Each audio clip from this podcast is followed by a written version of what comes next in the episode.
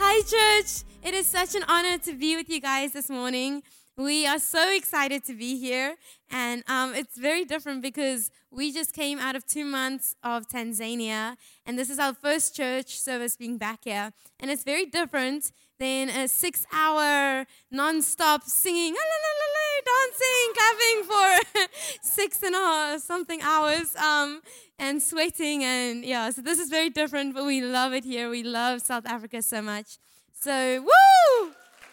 Um, and so we as a team, we come from Posh. Fine Fragrance is a branch off of YWAM, which is Youth with a Mission. They're all over the world, and we just really believe in Jesus, going after him and loving Jesus and making him known.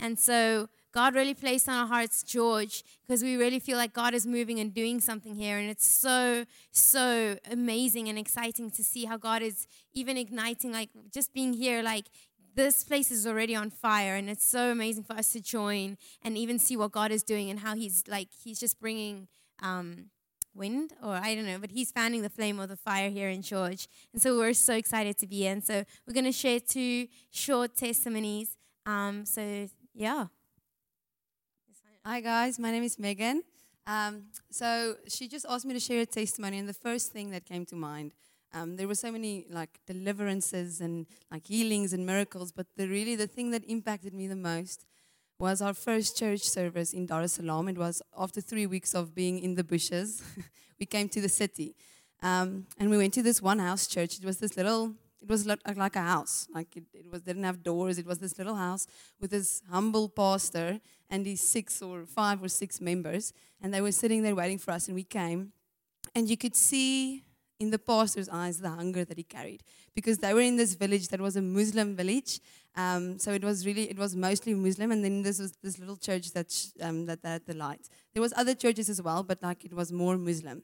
And we, we came in there and we um, started to worship. Oh my goodness! And as they started to worship, you could, you know, you can hear when worship is really out of the pure heart. Like you could hear the purity. And as this pastor and this this like little like like all the people started to sing, like the Holy Spirit just like fell on that place. And like all of us were on the floor, and all of them were on the floor, and like they were baptized with their spiritual giftings and like their tongues. And it was it was just I was so like in awe of what the Lord was doing. It was like that fear of the Lord moment of like Jesus just stepped into this little house in this little village inside of this Muslim place to come and do something. Um, and what just stood out for me is like the intimacy and the hunger that that church carried. Like they were like, we want to see change in this village. Like we want the Muslim people to come to Jesus. We want like to be the light. And they stepped into that church with that hunger. And the Lord met them at their hunger. And I think that's just something, even for the church, even going back to my own church, it's like, what is my hunger that I carry? Like George can be transformed because we all carry the light, but what is our hunger for it? And we can actually pray and step into that hunger for it, like praying, Jesus, I want to be hungry to see George transformed. Jesus, I want to be hungry to see Port of Potchefstroom transformed. And it came out of that place of intimacy. Like you could see, look, you could see the intimacy that the, all the people carried with the Lord. And if they didn't carry that intimacy with the Lord, like they would not have the hunger for the people around them. Because otherwise, you walk past a Muslim and you don't care because you don't actually have Jesus' heart for that person. So just to encourage you, like even praying for the Lord, like I want to carry the hunger you have for the people. I want to drive past and my heart wants to i want to like i want my heart to break for the people that i'm driving past because he will meet us there. Like he will bring revival if we are willing to step into that place. And it was just so encouraging because it was this little very poor church but the hunger and this like they had so much more than most people have because they really had the lord. They really carried the, the heart of the lord and it was just so inspiring. Um, so i just want to testify about that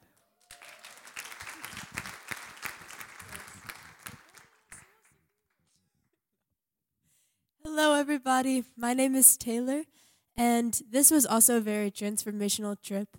But I'm going to share part of a personal testimony for you guys. And I remember I was actually in I was in grade 10, and it was the year that I really really began to love the Lord. He met me in such a real way. And after meeting him, I began to get his heart for different things. And reading the Bible, he began to show me that when we go to heaven, the throne will be surrounded by people from every tribe, tongue, people, and nation. And the nations are a part of his heart. He loves the nations more than we could ever know. And once I began to catch his heart for the nations, I was actually singing the song. Do you guys know the song Joy of Surrender? I don't know. but it was during that song. And I was actually in one of my teacher's classrooms, public school, not allowed to talk about Jesus, but the students can initiate and invite the teachers in. And I fell to my knees, and my feet started feeling like they were on fire.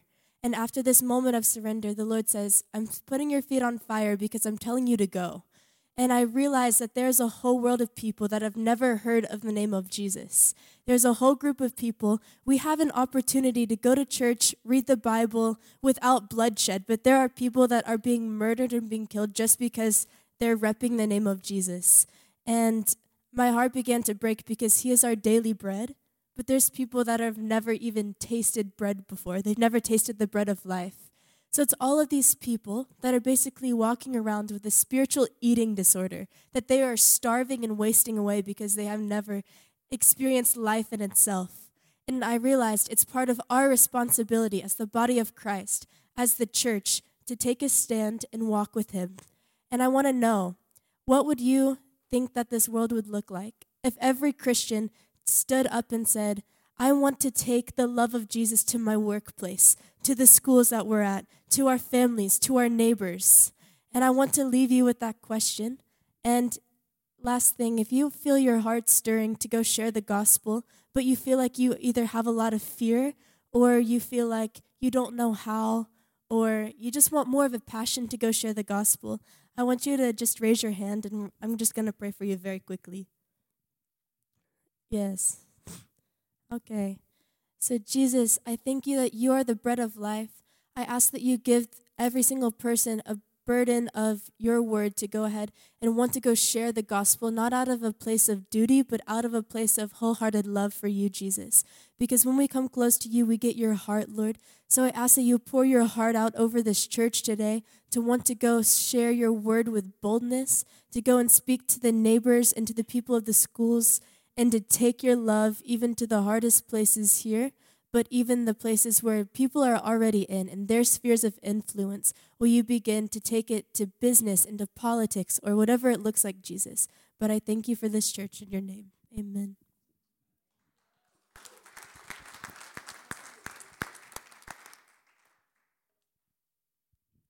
Thank you, guys. That was very inspiring. Okay, so what are we going to do at the end? because they really carry something. I was,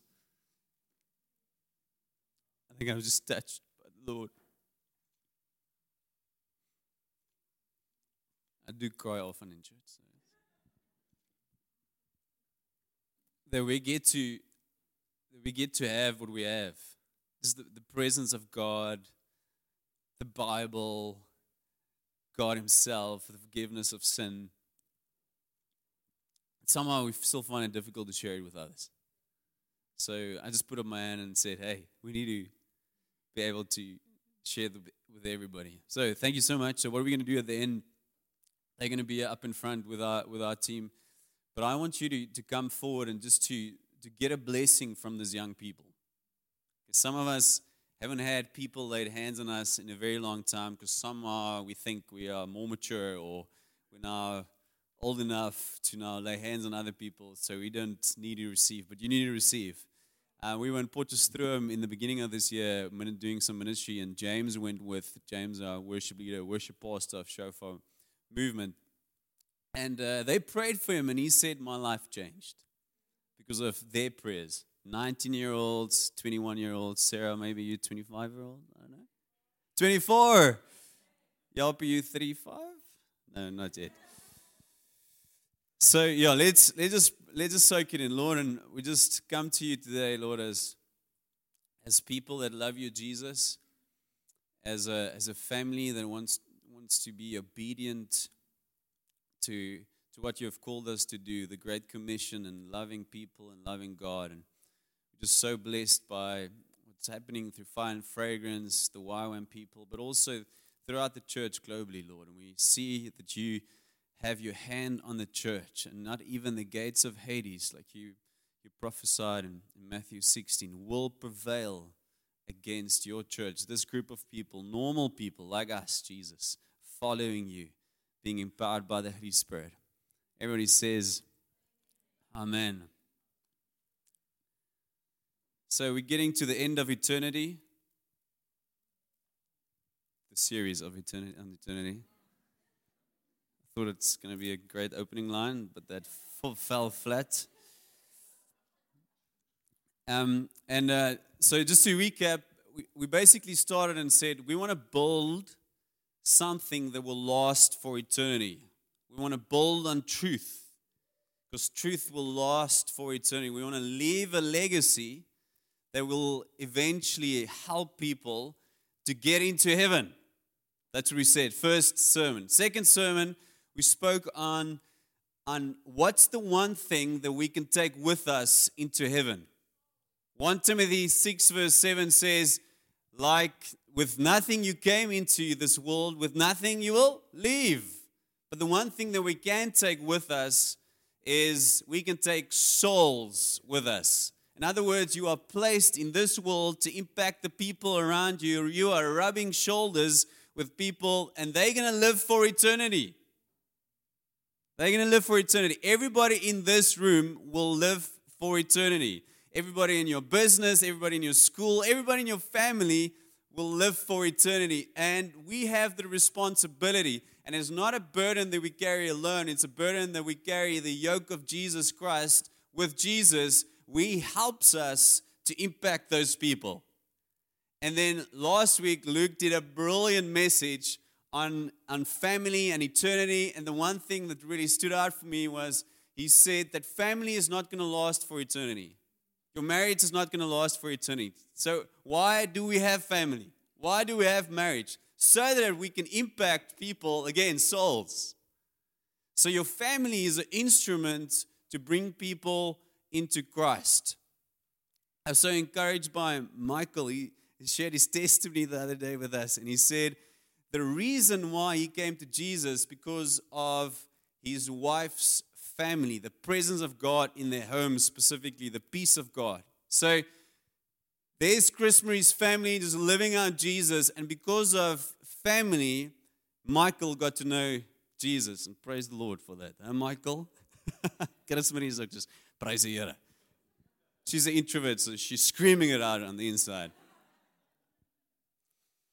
And today I want to I want to speak on an identity, but before we get that, I think it's just uh, worth a mention that I don't know if you're following the news, but in America, something that was instituted into the Constitution in 1973, it's the Roe versus Wade court case where abortion became a constitutional right for every woman. So, in other words, by, by the right given to you through the country's constitution, you were allowed to abort babies. That was overturned this past week. So now it's not a constitutional right anymore. But in some states, people are still will still be able to, to get abortions. But I think it's it's amazing what God's doing because a few years back, people said they will never be overturned, even people in church. But now we need to trust. So sometimes I have a little bit of a love hate relationship with our infatuation with America. We actually have an American here. But in this case, it's great because we are seeing something happening in a secular country, or supposed to be secular country, uh, which still their constitution is still mentioning God, etc. And they have overturned the case that allowed people to, or women to get abortions. So now in South Africa, we need trust for the same thing. Because South Africa, we have the most liberal laws when it comes to abortion.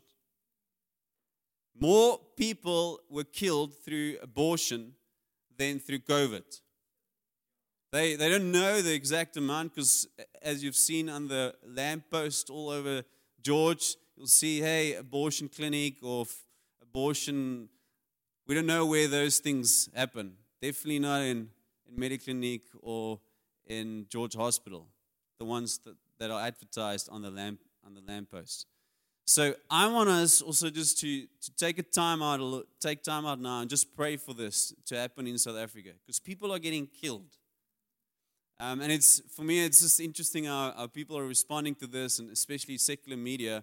One of the Afrikaans news channels said, "This is an onslaught uh, against women's rights." So it's onslaught against women's right, rights, except if you're in the womb and you're a woman. Then you can be killed. Okay, so when I was when I was younger, I didn't really get this this whole thing about abortion and why the church is so much against abortion. I just thought, hey, it's the world and will always happen. But there's there's scriptural evidence that, in, in specifically in Leviticus 18, where it says that that uh, sacrificing to the god of Molech, which is the the, the the god where they sacrifice babies to, brings an abomination, it was an abomination in the eyes of the Lord, and will curse the land to the point where the land will vomit you out. So it's we are literally allowing our land to be cursed, and we want South Africa to be blessed. Um, Mandisa there at the back. Is Mandisa here?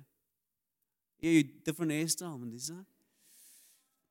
She's doing a program, Work for a Living, 10, 12, 12, 13 days. 12 days? 13 days, and they're helping people to get jobs. Um, so they advertise jobs, people come in, they train them up. And every course, in every course, they talk to them about abortion. Because they know that if, if we need to get rid of poverty, if we want to get rid of poverty, one of the things we need to align ourselves with the will of God, and, and abortion is not the will of God. And un- unfortunately, it's part of our culture. It's so easy just to get rid of the little baby. It's going to be a nuisance to you. It's going to make you poor. That's going to poo and you need to clean the nappies. And, and it's going to take effort to take through education, bring through school. Okay, so let's just take time out and just pray. Um, if you can turn to, to the person next to you, and let's just pray two by two for, for God to change the government's heart in South Africa.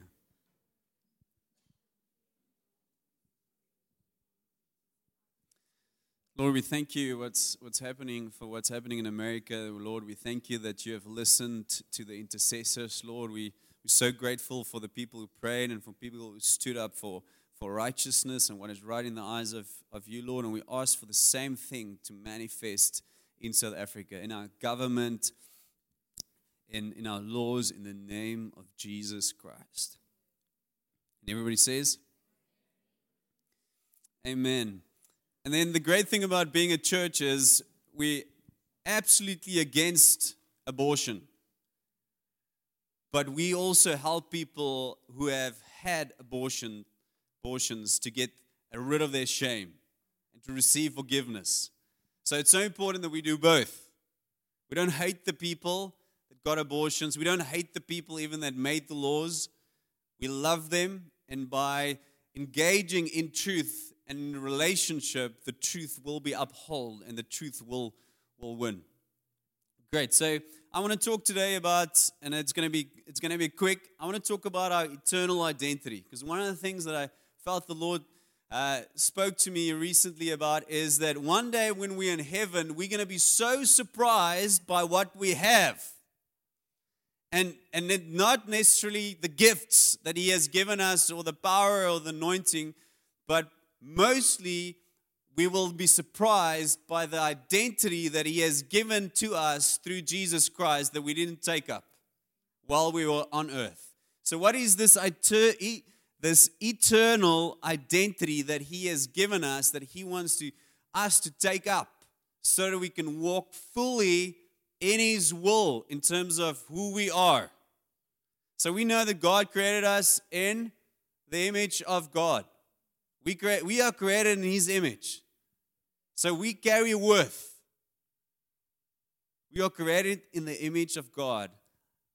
We look like God. But because of sin, we know that there was stolen. Our identity was corrupted at the core, but in Jesus, that is restored. So, as a Christian, God has called us to identify with Jesus. There was a first Adam, he and Eve messed up. And one day when we in heaven, we're gonna go to our great great grandfather Adam and Eve, and we're gonna like, come on, guys. Like Luke always say, you had one job. And you messed it up.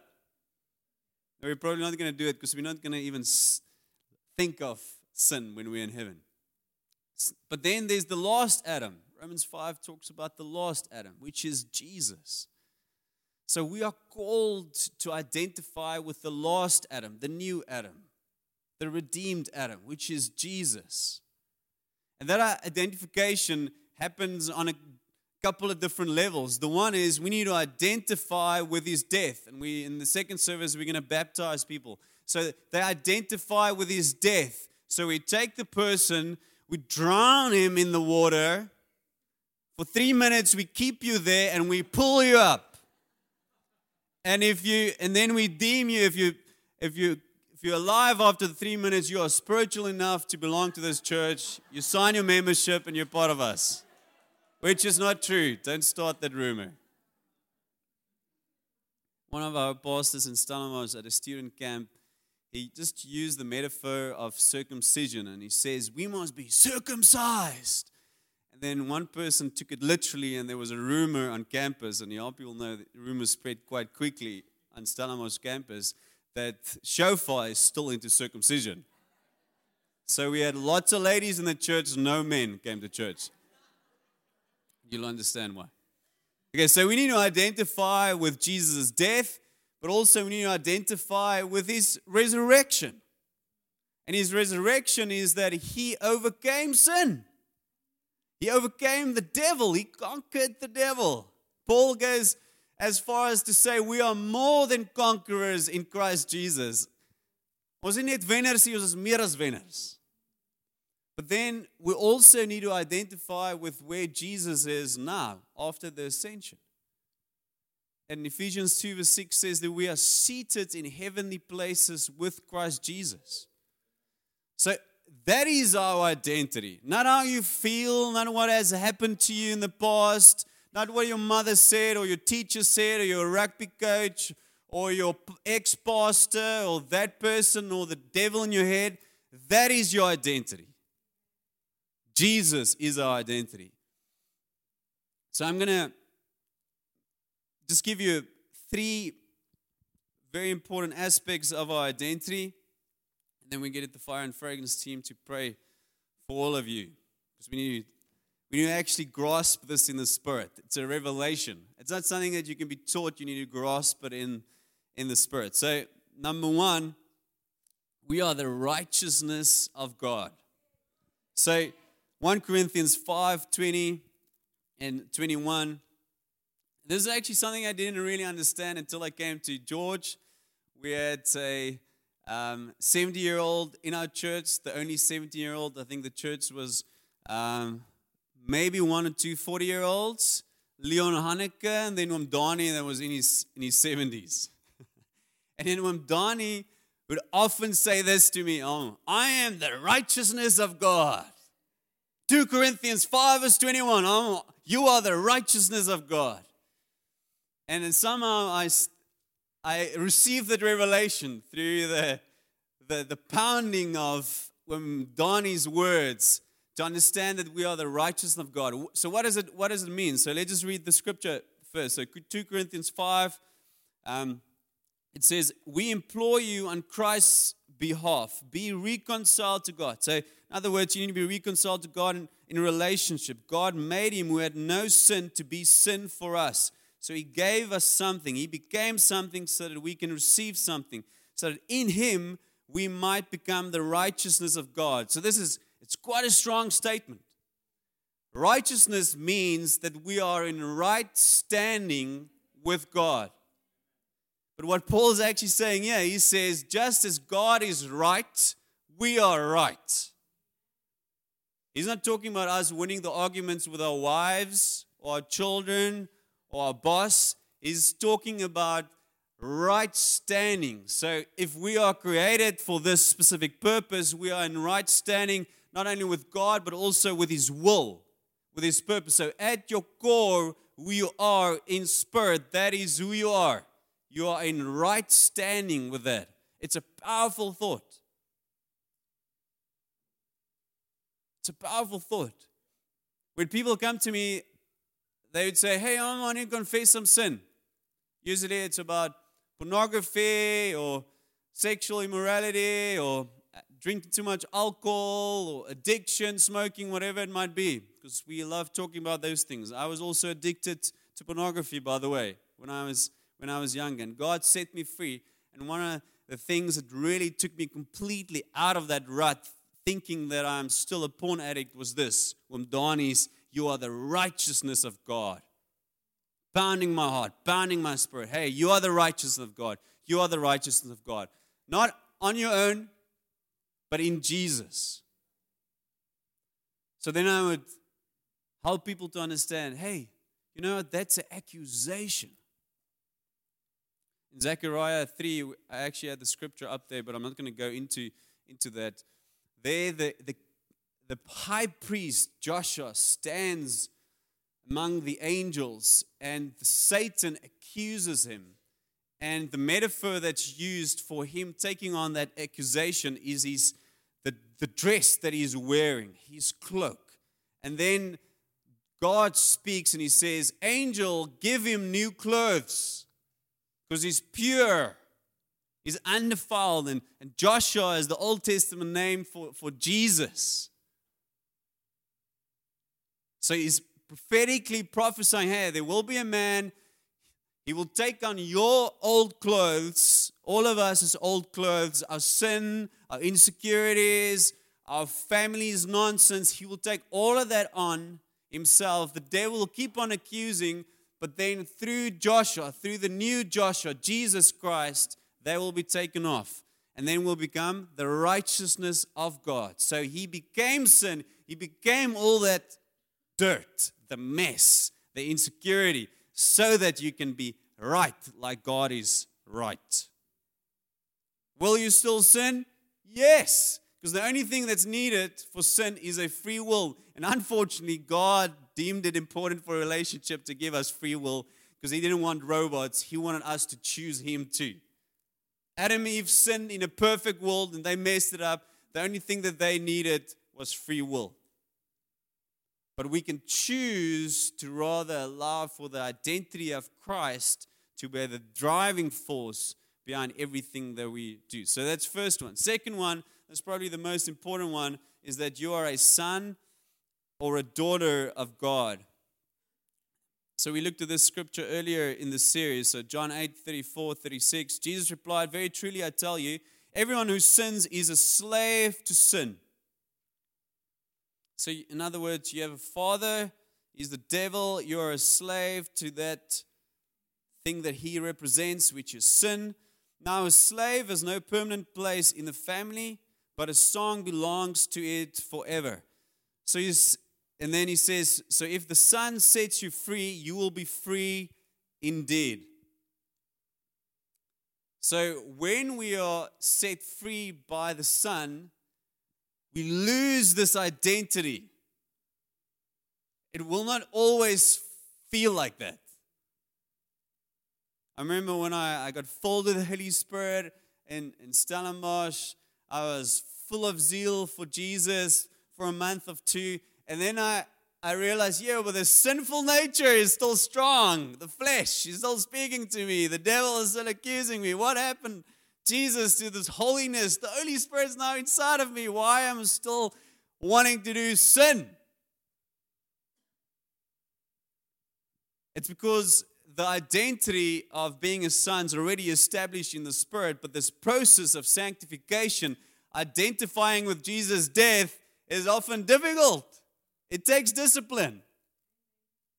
To discipline your mind, metanoia, which we, is the word Greek word for repentance, it is actually to, to have a change of mind, to be transformed of your mind. So it's a, it's a discipline thing. By the way, one of the most difficult things to discipline yourself with is to like yourself. To love yourself is one of the most difficult things because you know yourself the best. And when we do when we do a counseling, often people would say, "Hey, listen, but uh, um, I think I have this demon or this thing or this thing." But the most difficult ones are the demons that are connected to self hatred, to unworthiness, which is so anti God. Because God says, You are created in my image. I sent Jesus. This is the price that I've paid for you. You need to like yourself. You need to love yourself. Bible says, love your neighbor as yourself. So if you're going to hate yourself, you're probably going to hate your neighbor too. If you're going to be overcritical about everything that you have done and all the shame and all the issues, you're going to be overcritical with your neighbor too. So, we are not slaves of sin anymore. We are set free by the Son, and by the Son's blood, we are now also partakers of the inheritance or partakers of this royal family bloodline. So that is who we are. That is who you are. But Satan will keep on accusing you just like he accused the high priest Joshua. And he will try and take you back to the old man. And now some people go, and yeah, but you, therefore you don't have to repent, therefore you don't have to confess your sin. No, you still have to do all of those things. But then confession and repentance becomes beautiful. It's like, that is not who I am. So I'm going to repent of this. This is not God's image. I'm full of anger. I'm full of shame. I'm full of condemnation. I'm full of strife. I'm full of performance. That's not who I am. That's not how God created me. I can repent of everything that I'm not. Often use this metaphor. It's quite gross, and therefore you'll remember this. So in the morning, and you you wake up, you go you go to the you go to the mirror, and you often just look if everything on your face is fine, huh? Women, do you do that? Men, we also do it every now and then. But then, so repentance is like seeing that pimple on your nose, those, that yellow, yellow one. And you go like, oh, I'm, I'm meeting the president today. I'm going to be at the pastor's office. I need to pop him quickly. So so it just takes away everything that you're not. So repentance. So we are sons and daughters of God. I also reference John 1:12 where it says everybody that believes in him he has given the right. You're thinking of a constitutional kingdom right that you have, that you are a son and a daughter of God. You are allowed to say to the devil, I am a son of God. Wag vir pa. I'll call my dad straight away. Okay, then thirdly, also another difficult it was very difficult for me to get this to grasp this. You are actually a saint. Not not in Roman Catholic terms. By the way, I, I was so impressed also by, by the way that the Roman Catholic Church responded to the Rovers as well. So they're brothers in Christ, sisters in Christ. We can work with, with people that follow Jesus. Ephesians 1 4 verse 5 says, For he chose us in him before the creation of the world to be what? To be holy and blameless in his sight. In love, he predestined us for adoption to sonship through Jesus Christ in accordance with his pleasure and, and will. So often we, we read this from the point that he wants us to somehow perform to a place of holiness and, and blameless, a blameless lifestyle. But, it, but that's actually what He has given us. He's given us holiness. And He has given us the ability to become blameless in our spirit man. Your soul, where your will, your emotions, your personality, your giftings lie, will not often agree with what's happening in your spirit, but that is in your that's your spirit man. Paul also says, Galatians 2:20, that I've been crucified with Christ. So, so at, at the core of who you are, you have identified with his death, but also with his resurrection. And that resurrection brings into your spirit, man, the holiness of God. That you are blameless. Can you believe that? Can you believe that you are holy? And can you believe that you are blameless?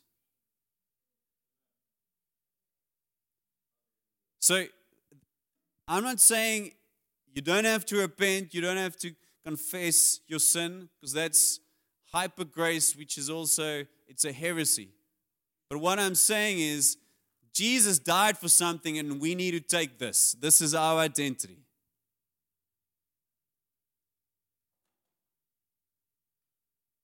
Okay, to summarize, you are the righteous of God. You're in right standing with God. There's a there's a, a channel of His grace, His mercy, His holiness, His empowerment, His power, His truth that flows through Jesus into you. And that is who you are. You are in right standing with God. Then, more powerfully, even than that statement, you are a son and a daughter of the living God if you are born again. If you're not born again, you are a child of the devil. There's only two sides. And we'll give you an opportunity to respond and say, Hey, I want to be a child of the devil. Nobody wants to be a child of the devil. But somehow the devil deceives us and think and allow for us to think, well, maybe he is a good father. He's not a good father. He's the worst dad. And then because of, of Jesus, we are holy. We are saints at the core of who we are. We're not necessarily going to behave in that way, but that is who we are. My dad used this metaphor, this, this story analogy. I've often used it, but for me it's brilliant. It's a little sheepy that walks and he falls into the dirt. And he stands up. And then the sheepy goes, I am a pig. And everybody laughs because nobody has ever heard a sheep talk. No, you laugh because it's not true. Because it's not true. He is still a sheep. All he needs to do, he needs to wash off the dirt, and he's still a sheep. But the pig, he goes, he falls into the dirt and he stays there. Why? Because it's his identity. That's who he is. He loves the dirt. So if you are not a Christian, you're like a pig. You love the dirt. We can never condemn or judge the world because they're just doing what they who they are. But we we as Christians, we might fall by the grace of God, we will be lifted out of that place to understand hey, we messed up.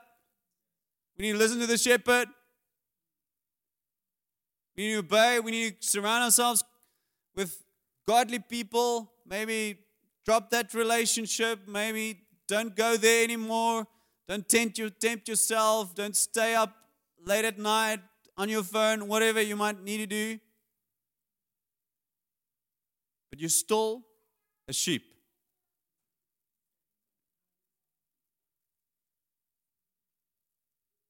Amen.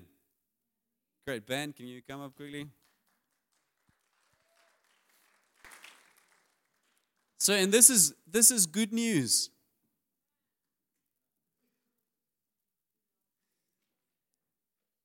So the application is very important.